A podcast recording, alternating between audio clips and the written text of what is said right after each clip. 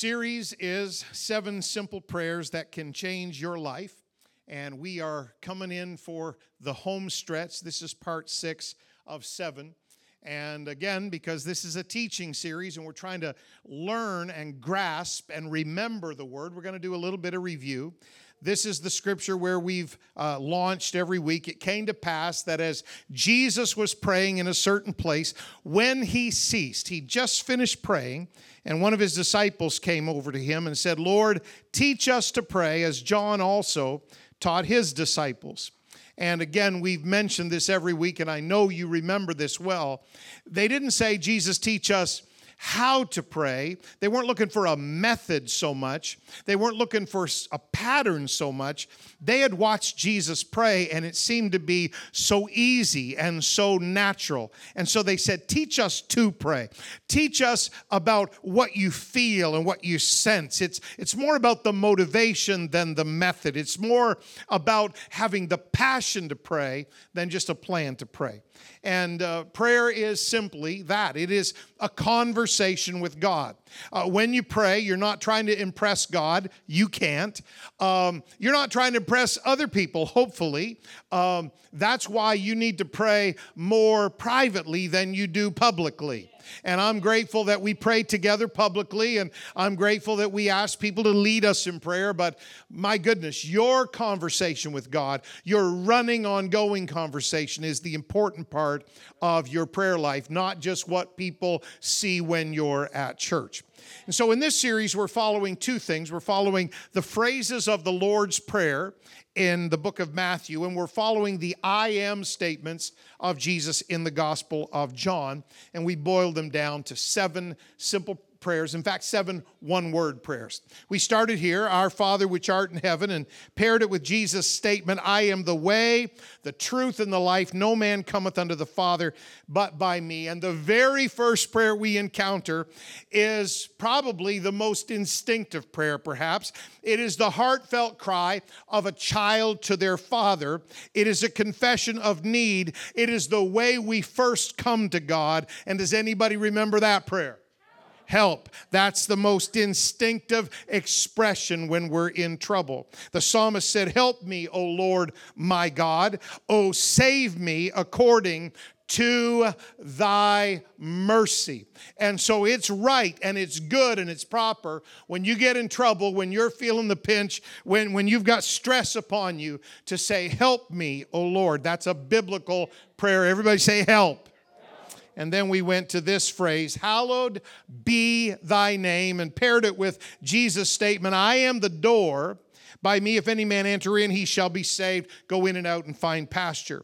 When you hallow something, you set it apart with how you describe it. So when you hallow God's name, what you do is you worship him because worship is the door to God's presence. And the easiest and most instinctive and most natural form of worship is one word. Anybody remember? Thanks. When you say, Thank you, God, for what you've done. Thank you, God, for who you are. Thank you, God, for your blessings. That unlocks the door into God's presence. It's right and good to give thanks unto the Lord. The Psalm 100, very familiar. Enter into his gates with thanksgiving, into his courts with praise. Be thankful unto him and bless his name. Literally, your thanks to God is like a password that gets you into His presence. And since we're in church and we're studying His Word and we're in His presence and among His people, it would be good to use the password of thanksgiving for a moment and just lift up a little bit of praise to the Lord. If you can't think of anything else, thank Him for enough strength and health to be in His presence tonight. Thank Him for what He's blessed you with this week. It's a good day to serve God, it's a great week to be serving Jesus. And we went from there to these phrases Thy kingdom come, thy will be done in earth as it is in heaven, and paired it with Jesus' statement I am the light of the world. Jesus said that he is the light of the world. But if you read the Gospels very long, you'll find out that he also said that we, the church, we are the light of the world. He provides the power, but the church is like the switch that turns on the power. If you go back to the back of this room and you hit the light switch, it's not about the switch, it's about the power that runs through the switch to the light and the light comes on. And so you are the switch that turns God's promises into something that can be brought to earth. Thy kingdom come, thy will be done. Anybody remember that prayer?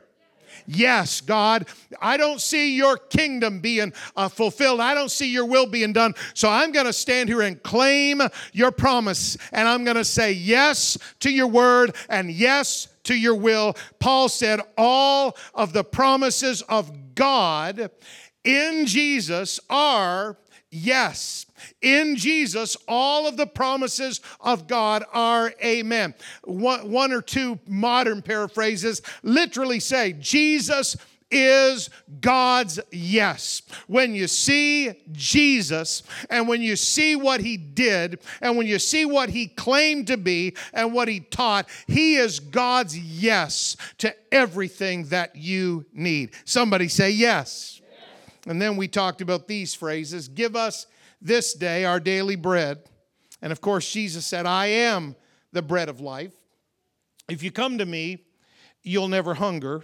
If you believe on me, you'll never thirst. Praying for our daily bread is not saying, God, give me. Give me what I want. It is simply saying, God, I've got needs and I'm bringing you my needs. So it's not give me what I want as much as it's, God, would you please give me what I need? But it goes further than that. It's not saying, God, I want everything on my shopping list. It's not that. It's saying, Jesus, you are at the top of my list, and I want you to have the preeminence in my life. And if you are the top, then everything else is going to fall into place. And so we learned a simple one word prayer because give us this day our daily bread is not a demand for more, it is a declaration of enough. 1 Timothy chapter 6, Paul said, Godliness with contentment is great gain. It's a wonderful thing to live a godly life, live a holy and righteous life according to God's commandments. But can I tell you, there are lots of godly people that are absolutely grumpy and miserable. They are baptized grouches. But you don't need to be that. We don't, we don't need that kind of, of, of representative of Jesus Church in our wonderful city. What we need is some people that say, I may not have everything, but because I've got God, I've got enough. Godliness with contentment. You're going to be as happy as a clam. It's going to be fine because you've got God. I don't know how many times I've walked into a hospital room or somebody that's sick and afflicted, and you think, my goodness, Jesus, help me be an encouragement to this person. And you walk away thinking, my word, I'm blown away by how positive they are, how happy they are, and they're encouraging me. You know why? Godliness with contentment. I've learned in whatever state I am, therewith to be content, Paul said. Now, last week we waded into the deep weeds with these statements.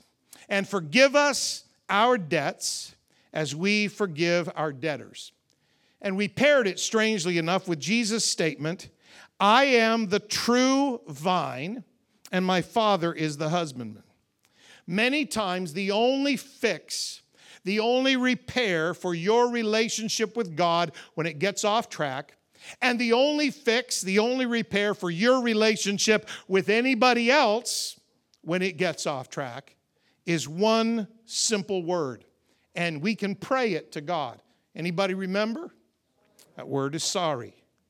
When we pray that word to God, He always prunes sin from our lives. And when we say that in our relationships, it helps us down here too. You see, Jesus made what you pray to God conditional on what you say to others. Sometimes God brings people into your life just to prune you. Sometimes God anoints people with a sandpaper anointing. and they just kind of they grit and grate on you. But here's what Jesus said. He said, "If you forgive men their trespasses, when you forgive others, when, when you say, I'm sorry that happened, but I'm not letting that affect our relationship, when you say that, what you do is you open the floodgate for God to give his forgiveness to you. But if you forgive not men their trespasses, neither will your Father forgive your trespasses. So everybody say, sorry.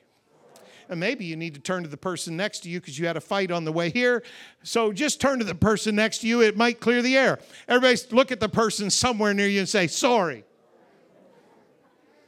Now, my American friends, they make fun of how I say sorry because in America you say sorry. And I keep telling them sorry is what an Indian woman wears over in India or Pakistan. That's a sari.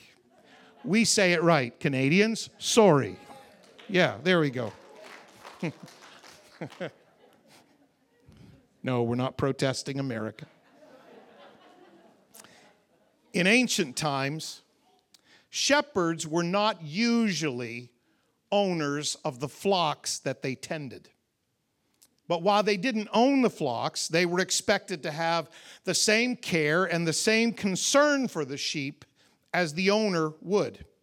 And that's why the Bible makes a strong contrast between a good shepherd and what the Bible calls a hireling.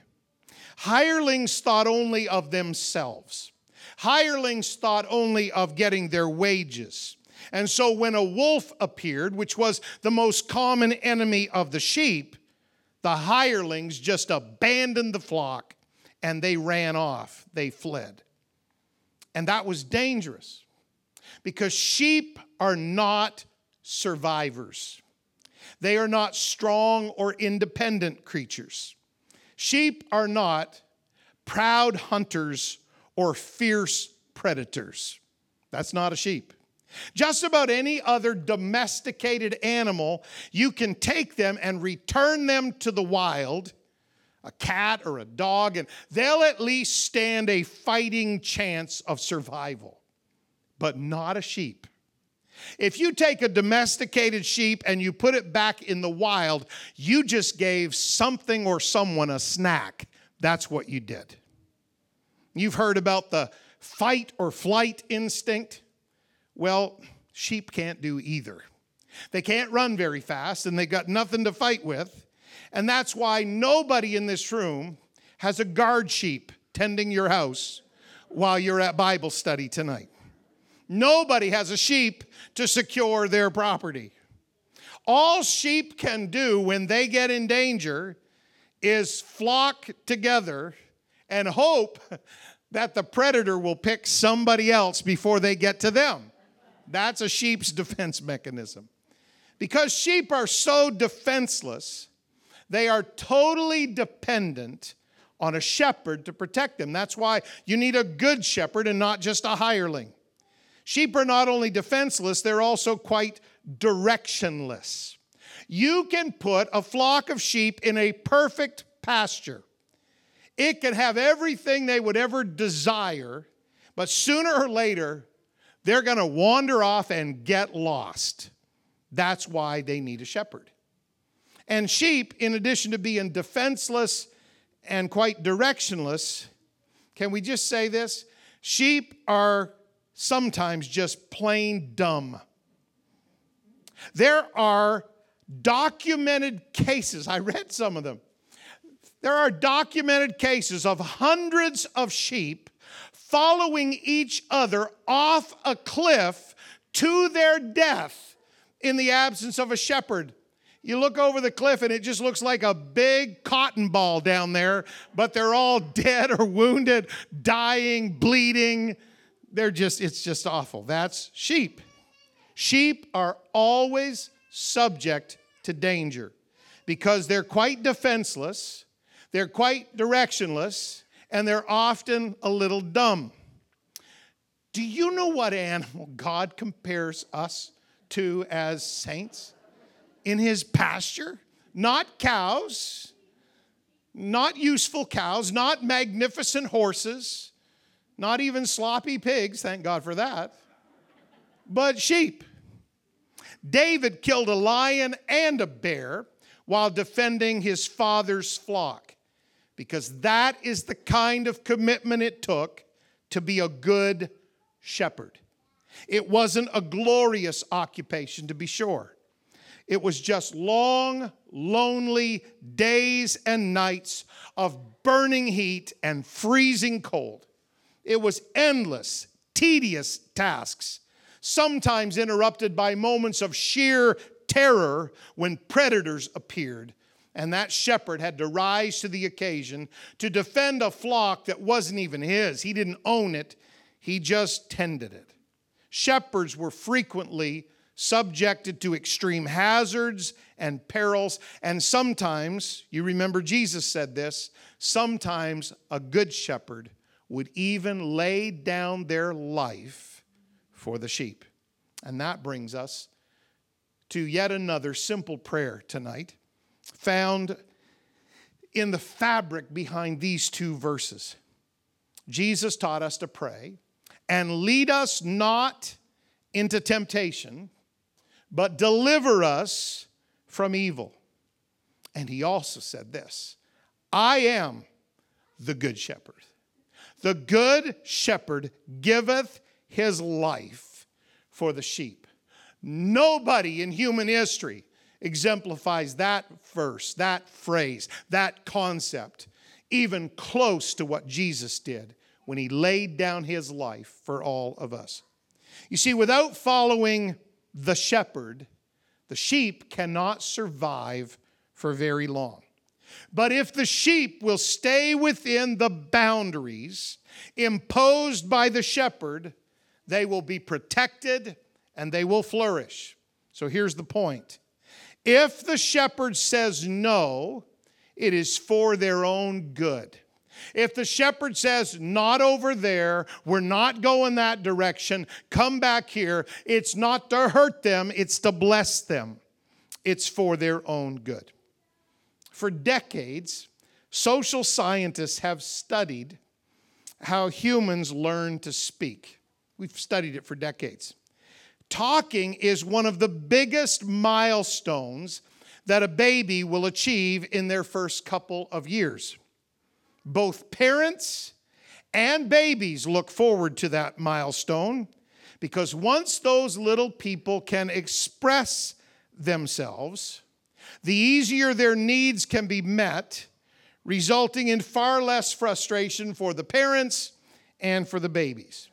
Now, most babies, I know every baby that's ever been born at CCC was the most exceptional child, but most babies. So let's talk about average babies out there somewhere. Most babies begin babbling sounds around six months. And by nine months, they're beginning to understand and respond to commonly used words. And then, for most babies, sometime just after 12 months or so, parents can expect to hear their little ones say their first own distinguishable words for the very first time. Simple and repetitive words, they come first. And both mama and dada are high on the list of hopes and expectations. And parents wait anxiously to see which one of those repetitive sounds, mama or dada, which one of those are going to be said first. Because whoever the baby identifies first is obviously the most loved parent. And unfortunately for mothers, the D sound is much easier for a human to make than the M sound. And so many times it's actually uh, dada. Typically, mama is with the baby all day long, waiting on every need and want and desire. And he comes home, and the baby looks and says, Dada. It's just frustrating for mothers, but I've never been there, so. Now, it's interesting because while we anxiously await for one of those words to make its appearance, many parents mm, they report a different word as one of baby's first words. Not only because this word is easier to say, but because babies learning to navigate their world, they hear this word repeated so often. You see, like shepherds with sheep, one of the primary roles of a parent during their baby's pre verbal months is simply to chase them around and keep them from doing things that they shouldn't do. And so there's a word that they just hear over and over. And that's why researchers at Stanford University who studied babies' first words, they found that yes doesn't even make the top 20, while no is always in the top 10. And we're learning that right now with the youngest grandchild in our family who shall remain absolutely cute and totally nameless. But she's learned how to say this word. It started kind of easy, and we've got video to prove it. You know, it started like, no. And then it became, no, no, no, no, no. And we've even got video to prove that she's part rapper. Nobody know.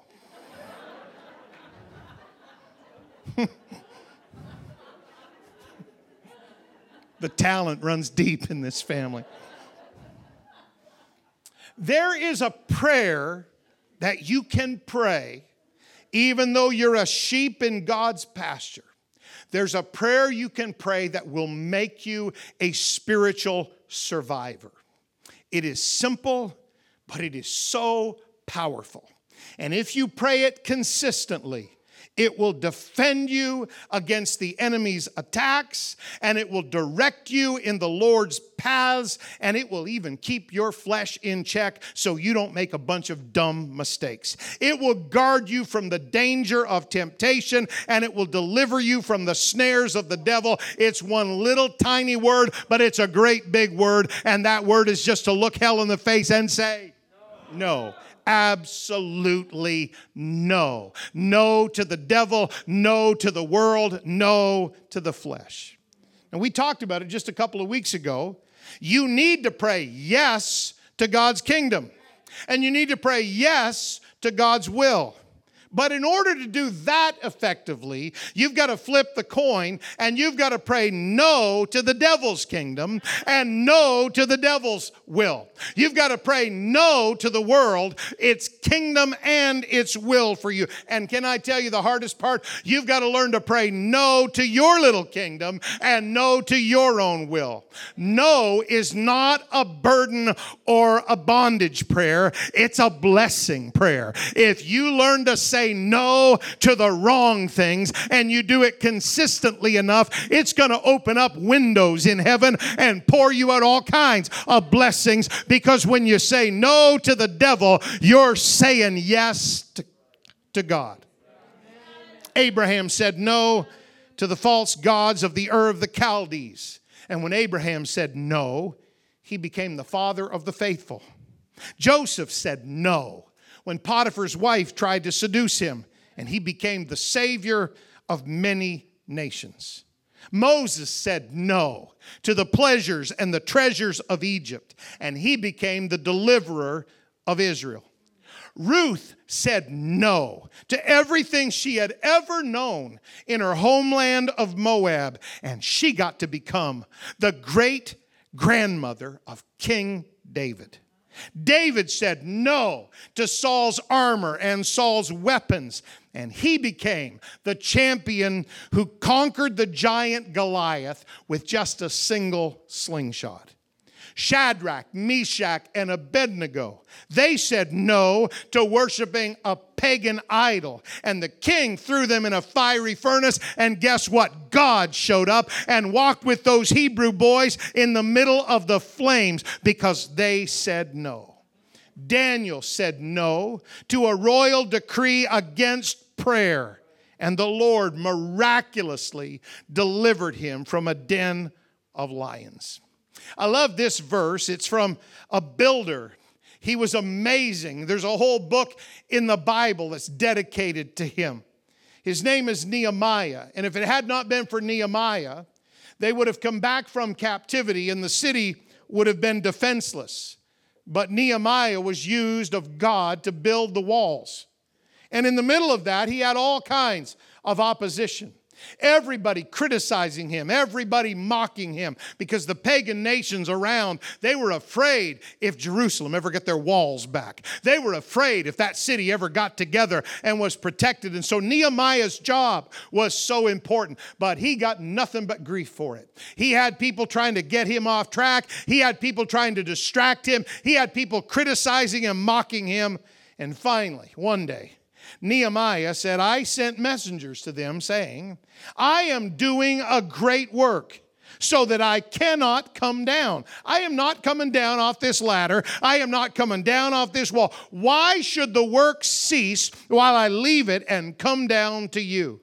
Now, that's an ancient lesson from a guy that's been dead for more than 2,500 years. But let me tell you something there's always the voice of the world and the devil. There's always voices, distractions everywhere, trying to tell you that what you're doing for God is not so important. So, why don't you just take a break and why don't you just take it easy and why don't you come over here and why don't you forget your insistence on being such a faithful Christian and so involved in your church and why why don't you just chill for a little bit? And to that, the answer of the apostolic is I am doing a great work. I cannot come down and chat with you. If you're a parent raising your kids, that's your great work. I am doing a great work. I am raising these kids to know God and love God. I'm doing a great work. I don't have time to mess with all the garbage of the world. If you're a single adult or a blessed senior in our church and you serve God, maybe maybe for years, and life hasn't given you everything pleasant. You've had some hard knocks and some hard times, but you're still faithful to God. You still love to get with your brothers and sisters at church. You still pray for your pastors. You still pray for the missionaries. You are valuable to the kingdom of God, and the devil will make you feel like trash. He'll make you feel useless and unwanted and unloved. He'll make you feel like your best days are so far back in the rear view mirror that you don't even matter anymore. You need to look him square in the face and say, I am still doing a great work for God. I can't run, but I can pray. I can't dance, but I can intercede. So I'm doing a great work. I am not leaving it to come down and talk to you. Nehemiah had the same spirit as Jesus when they gathered around the foot of the cross and they said, He saved others, Himself he cannot save. And they taunted Jesus. If he be the king of Israel, let him come down now from the cross. And if he just comes down, then we'll believe him.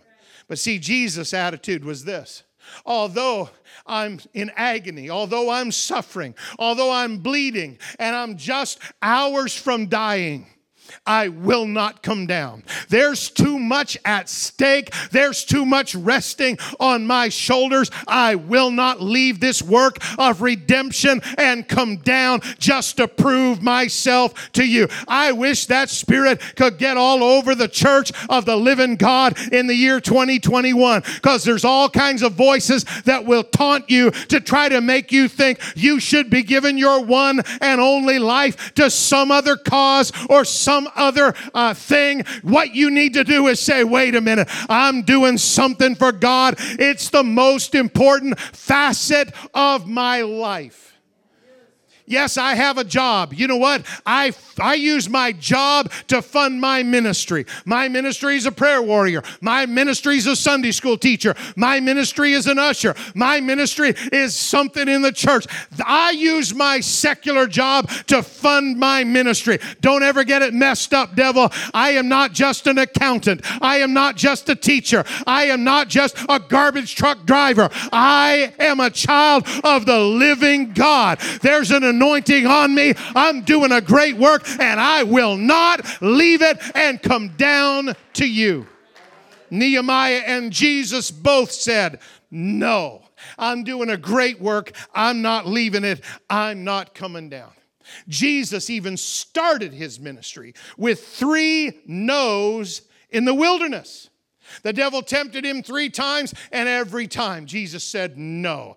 It is written in the Word. I'm not getting outside of the Word. I'm not breaking the principles and the promises of the Word. I am not stepping outside of the covenant. You need a little bit in that, of that in your spirit. I am not stepping outside what God says. If Jesus says it's good, it's good. If Jesus says don't touch it, I don't touch it because I'm under the covenant of His Word. So, whatever temptation, the devil throws at me, the answer has already been pre decided. Whatever the world tries to throw at me, I already decided it years ago. Yes to Jesus, no to the flesh. Yes to Jesus, no to the world. Yes to Jesus, no to the devil.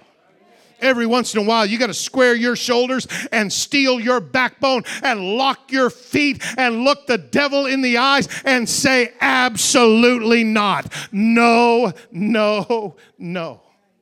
And that brings us to prayer because every once in a while, you got to pray this short, little, simple prayer. And you've got to pray it with intensity and passion and focus. And you got to keep praying it until you feel something break and something loose and something let go. Sometimes when you are in the hour of temptation, and listen, all you new believers, we all face the hour of temptation. I don't care if somebody's been serving Jesus for 50 years, everybody faces the hour of temptation. Everybody faces dark nights of the soul when you're not feeling what you would love love to feel. We all face that. But in those times, you're not praying yes to the devil. You're not saying, "Oh yeah, it's terrible. Yes, it's bad. Yes, I don't." No, don't don't agree with him. And don't agree with your dumb emotions because your emotions will take you right outside the church if you let them go too far. You just say, "Wait a minute, I'm doing a great work for God. I am not going to come down and have this dialogue." So the answer is no. The answer is no. When I'm in the middle of an hour of temptation? The answer is no. When my emotions want to take me into the deep, dark night of depression, the answer is no. When the devil comes against me like a flood of all kinds of opposition, I'm going to stand in the middle of the current and I'm going to stay there and I'm going to say no. Apostolic believers, we are not just equipped to entreat God, to ask Him. We are equipped to enforce God's will on this planet. If God didn't need you here to pray, we could have baptized you and held you under, sent you straight to the New Jerusalem, do not pass go, do not collect $200, and you would have been fine, and we wouldn't have had you to worry about. Are they going to be okay? Are they going to backslide? Are they depressed? Are they still coming? We wouldn't have had to worry about any of that. But the reason you're still here, and the reason we're glad you're here, and God is glad you're here, because you are equipped to pray in ways that stop the devil in his tracks. When you say no to the power of the enemy and yes to the kingdom of God. So listen very carefully. This is the point tonight. Prayer is not just about begging and pleading. Far too many people, prayer becomes this emotional, three hanky sob session. Please, God. And they're begging and pleading and crying. I'm not saying don't cry. I cry all the time. I cry at everything. I cry at YouTube videos, not cat videos, but other videos. I cry at everything. I'm not saying don't cry, but sometimes we make prayer this, this weeping, wailing session. It's just pleading and begging. Prayer is not just about pleading and begging. Listen, prayer is about binding and loosing. That's what prayer is about. Guess what? Loosing is when you say, Yes, thy kingdom come. And binding is when you say, No, devil, you're not allowed in here. You're not allowed in here. You're not allowed in here. No. So we have the authority to bind and loose. We have the authority to say no, and we have the authority to say yes. Jesus promised, you remember, the gates of hell shall not prevail against the church. That's in Matthew 16, 18. But that verse is irrevocably connected to the actions of the church in the very next verse, Matthew 16 and 19. Now, some people say, well, Matthew 16, 18, and 19, that was spoken to Peter. I'll give you that. But in Matthew 18 18, two chapters later, Jesus says this very same thing, not just to Peter, but to all of the disciples. And by extension, he says it to you, not just Peter. And I will give unto thee the keys of the kingdom of heaven. Listen, church, and whatsoever thou shalt bind on earth, my goodness, I feel the power of God in this room tonight. Whatsoever thou shalt bind on earth shall be bound in heaven, and whatsoever thou shalt loose on earth shall be loosed in heaven. That is your authority. You are empowered to bind and to loose, to say no to the devil and yes to God when you pray ancient custom was that the gates of a city functioned not only as defense, that's what we sometimes envision, but the gates of the city functioned as the place of public discourse. The gates of the city functioned as the place where judgments were pronounced. It was called the Bema or the judgment seat, right outside the gates of the city. They've got them set up at some of the ruins in Israel. You can see them there. The gates of the city functioned as a place where the king would come out of the gates, stand on his little raised platform, the bema, and it was at the gates that he would issue official decrees. So when Jesus says, oh my goodness, when Jesus says the gates of hell cannot prevail against the church, what he's teaching is that the church has been empowered by his victory on the cross to pray in ways that stop the strategies, the counsels, and the decrees of hell cold in their tracks. You see, the devil, he has all these little council meetings. He's been plotting to take you down for years, some of you, and you're still here. You know why? Because the church is empowered to say yes to Jesus and no to the devil, to loose the blessing of God and to bind the counsels of hell.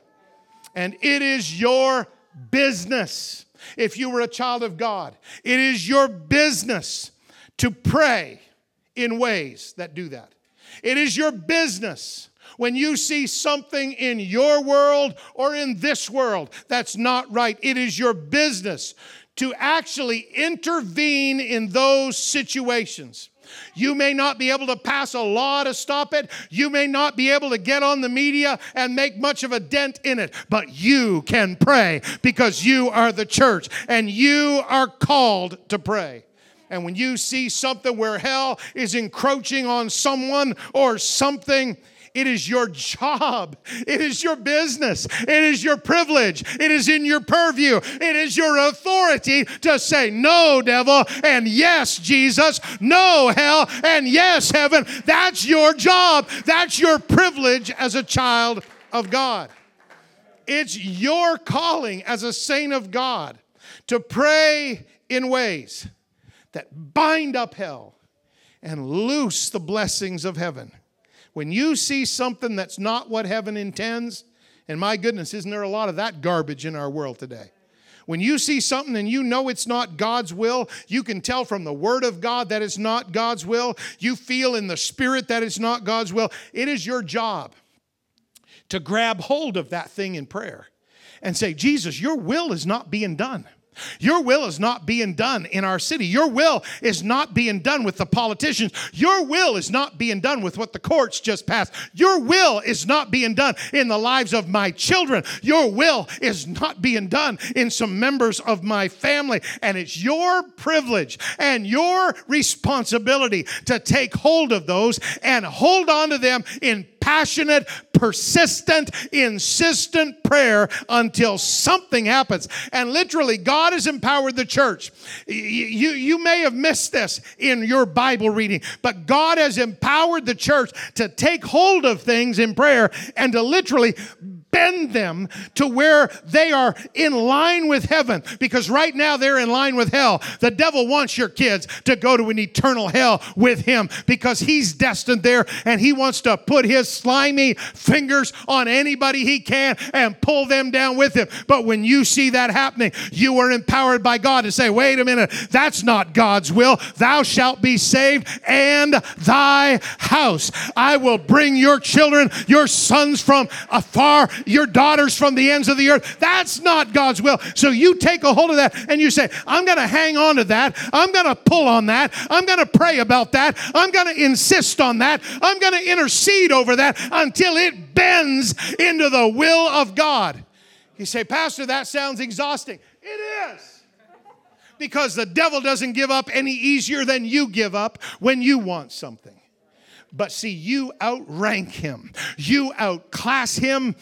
Can I just say it? You outgun the devil a thousand, a million, a trillion to one. Because guess what? Inside of you is the power of the Holy Ghost. You operate in the authority of the name of Jesus. You are covered with the shed blood of Calvary. You are an apostolic child of God. You are empowered to take hold of it and bend it to the will of God. Yes, sometimes it takes weeks, months, years. Is it worth it? Talk to anybody who's seen a backslidden child come home. Oh, yes, it's worth it. Talk to anybody who got their miracle after years of thinking it was hopeless. Oh, yes, it's worth it. But every once in a while, you got to just say, No, I refuse that report. No, I refuse that diagnosis. No, I refuse that outcome. No every once in a while, you got to pray that short little prayer that is so powerful. Our binding, everybody say no.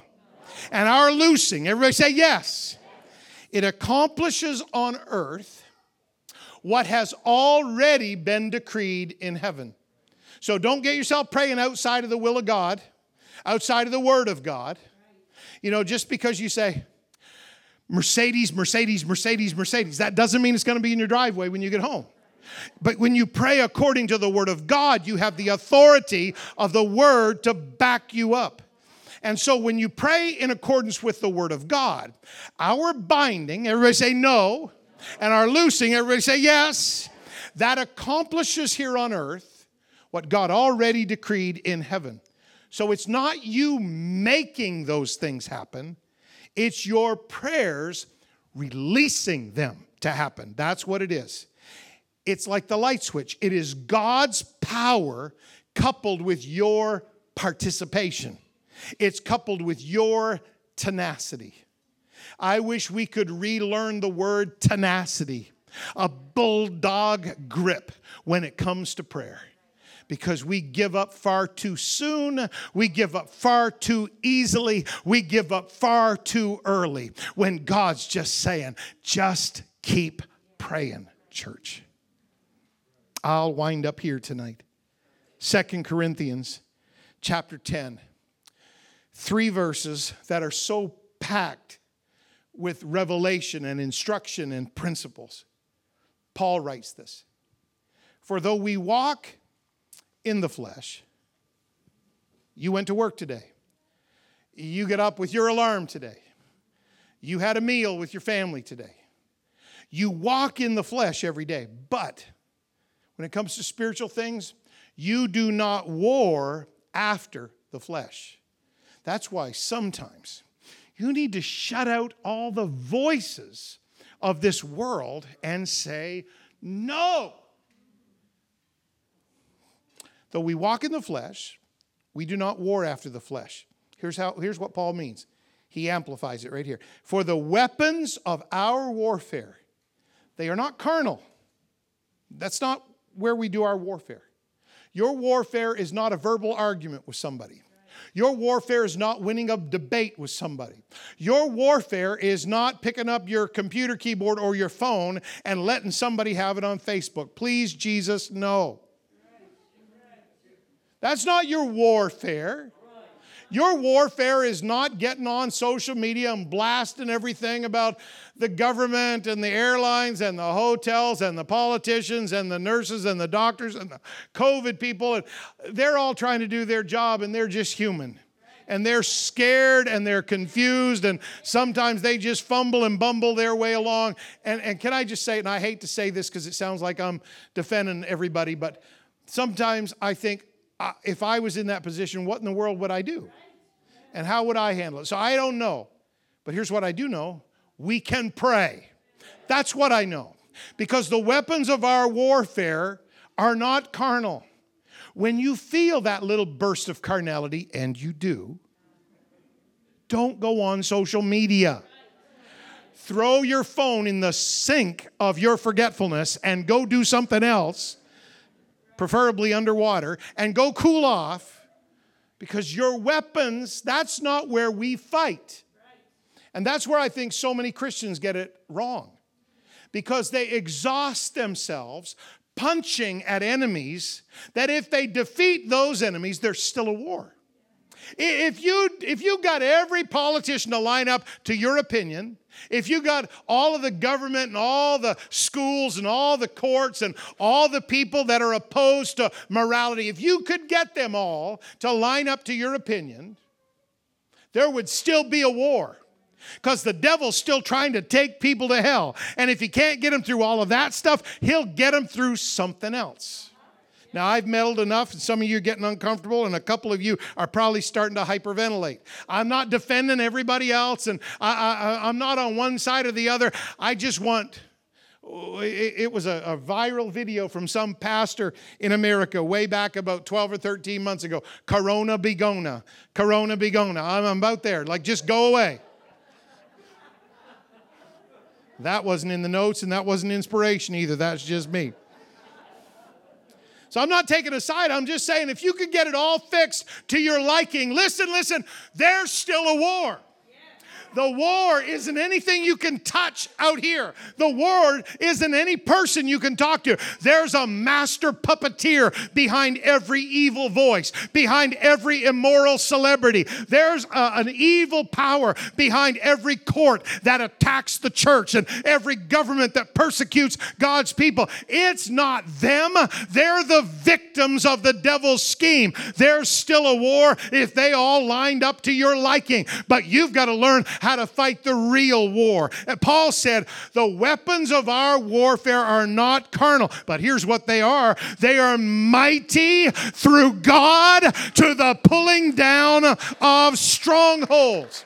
I don't care how long the devil has controlled it, how long he stood on the top of the fortress and said, Nobody's coming in here. The weapons of our warfare, they are mighty through God and they can pull down strongholds that the devil has held for years. I want to give somebody hope tonight. I know that your spouse, your kids, your grandkids, your siblings, your parents, I know right now they have no interest in God. They oppose you and your stinking little church. They don't like anything that you are or anything that you do. There's a stronghold in their mind against all of this. But the weapons of our warfare in prayer are mighty through God, and they're able to pull down strongholds, strong fortresses that have existed for years.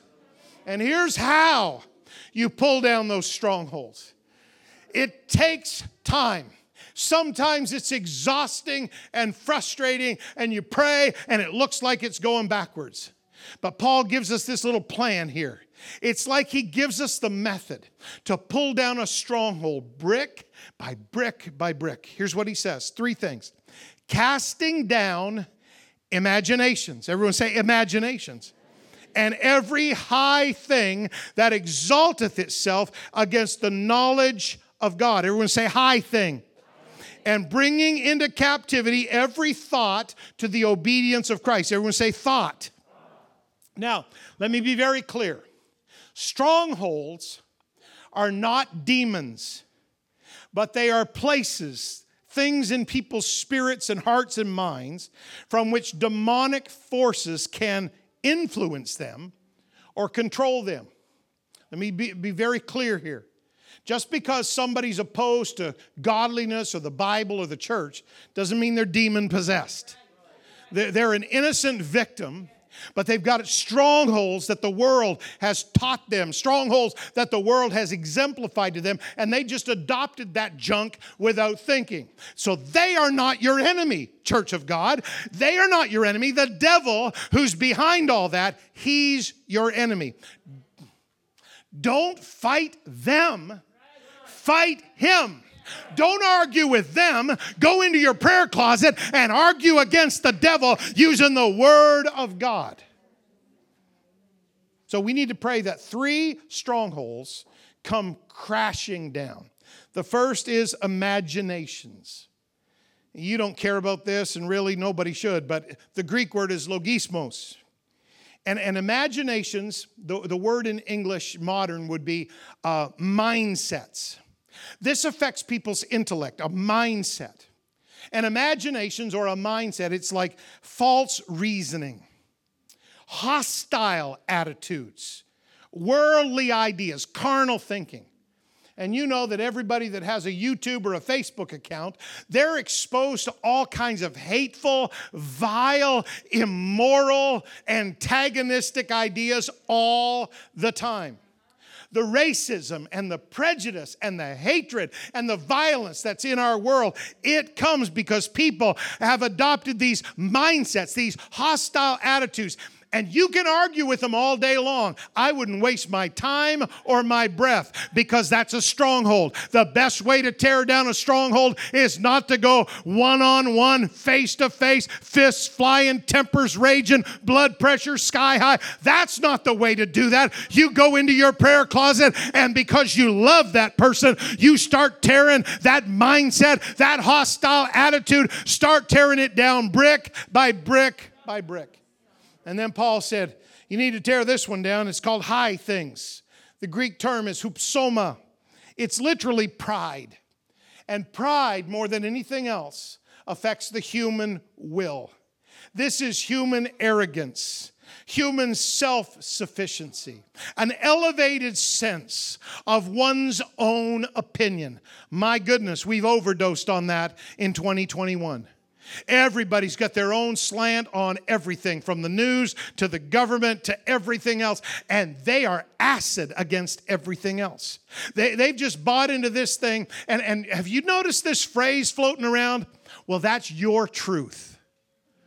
That is the dumbest thing I've ever heard in my life. That's your truth. Well, you can't argue with them because that's their truth.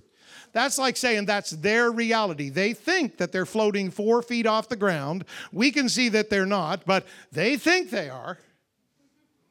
You don't have a version of truth. There's God's truth, and then there's everything else. But the way to have that discussion is to not have that discussion go to your prayer closet for somebody that has bought in to their own self sufficiency and their own will and their own pride. And they're so arrogant against God and Christianity that if you're not careful, you can go to the opposite extreme because it almost turns your stomach. Can I tell us that apostolics shouldn't be haters of anybody? Apostolics shouldn't be haters of anybody on social media. We shouldn't be haters of anybody that has an alternative lifestyle. We shouldn't be haters of anybody that disagrees with us morally or any other way. We are not haters. We love people because Jesus said, By this shall all men know that you are my disciples if you have love one to another. And God says in His Word, God so loved the world that he gave his only begotten son. If he loved him that much, I think we probably should love him. So the way to have the discussion about their uh, their arrogance and their pride is not to look at them and say, "You're so proud and full of yourself." That's not going to work. Go to your prayer closet where you can do a great work in the spirit and pray for that person that God himself will bring them to themselves. The prodigal son had it big and wild and crazy for a limited time because he left father's house. He had all the blessings God had put on his life, and he just thought it was all about himself. And boy, he partied down for a while. But the circumstances of his life changed. And God humbled him, and he came back to father's house. You have that battle in your closet of prayer listen to Pastor, not in your living room, not at your kitchen table, not on social media. Have that battle in your prayer closet. And finally, Paul says, casting down imaginations. You got to do that first. You go after mindsets, which affects their intellect. And it's, it's full of all kinds of false ideas, but, but start pulling that down and go after high things. That's their pride, that's their stubborn will. Go after that And then he says, and thoughts. The, the, the Greek term is noema, and it, it, it, it affects people's emotions. And really, it's like uh, the best way I can describe it, it's random thoughts that come into their mind. It's like spontaneous temptations, spontaneous things where the devil just kind of he prods them like a puppet and they just yield. It's random thoughts, it's mental perceptions, it's blindness to truth. That's why in an otherwise normal city in North America, one verdict, one uh, political something, one unfortunate event can just set a whole city on edge. We've seen that a thousand times, it feels like, in the last year. And I'm not taking sides on any of those issues. There's wrong, there's lots of blame to go around. But the spirit of violence and the spirit of hatred and the spirit, see, if you watch how fast that occurs, uh, Brother Scott's here tonight. Where did I see him? Curtis and Amanda. Wonderful missionaries to the country of Pakistan.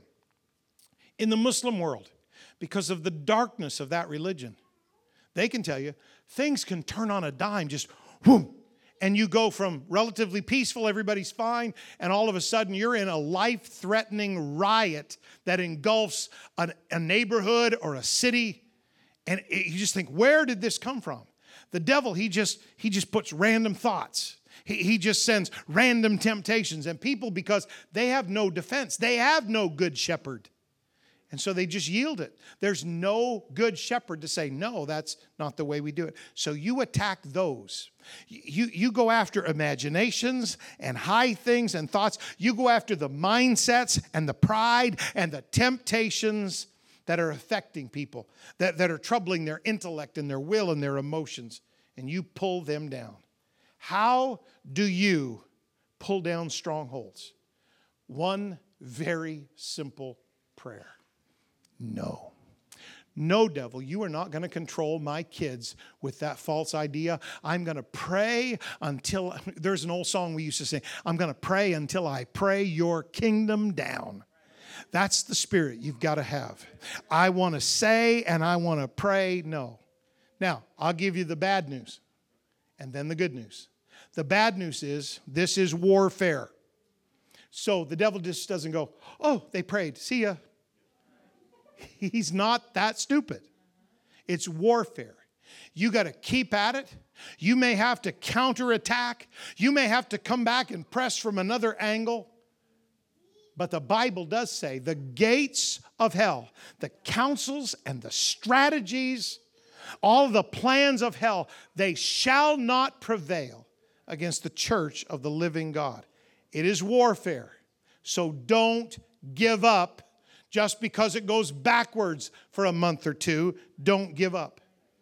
And if the situation or that person, if they continue to resist and you're thinking, I'm praying, but it seems to be in reverse. I'm praying, but I don't see any results. I'm praying. I'm just going to give you this. This isn't a series about this, but I'll just give you this. Fasting is like using your own body as an exclamation point at the end of a prayer because sometimes Jesus said, These come not out but by prayer and fasting. So, what I'm telling you is, every once in a while, you just got to go to your prayer closet and turn up the heat on the devil instead of letting him turn up the heat on you and you run. You're not supposed to be running from the devil. Resist the devil and he will flee from you. But the key word there is the first word resist the devil and he'll flee. Resistance doesn't happen because you woke up one morning and thought, this is going to be a delightful day. Sometimes you got to go to your knees and you got to resist him.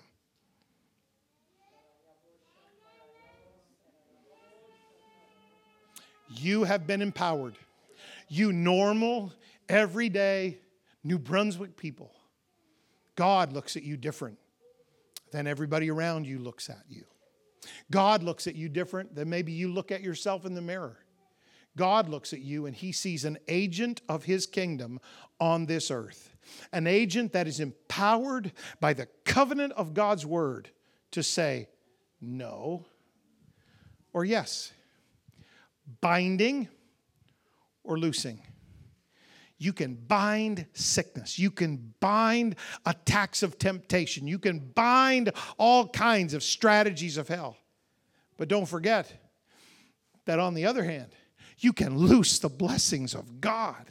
You can loose God's presence in your life. It all comes down to who you say no to and who you say yes to. Don't just pray yes. Every once in a while, you got to pray no. Lead us not into temptation, but deliver us from evil. No. Jesus, be my good shepherd. And when your word says no, I'm going to agree and I'm saying no. Because if the shepherd ever tells you no, it's for your blessing. My goodness, I felt the undergirding power of the Holy Ghost while I've been teaching you wonderful people tonight. I, would like you to just kind of lift up your hands and everything you got right now for a moment. And, and you know what situation you know what situation came into your mind. You know what person's name came into your mind. You know what family member came into your mind. You know while Pastor was teaching tonight, you know exactly what popped into your head. That's not an accident. You're the on-site observer of your situation. You're the on site representative of heaven in your family. So, what you need to do is say, God, your will's not being done in this situation. So, I say no to the devil's strategy and I say yes to heaven.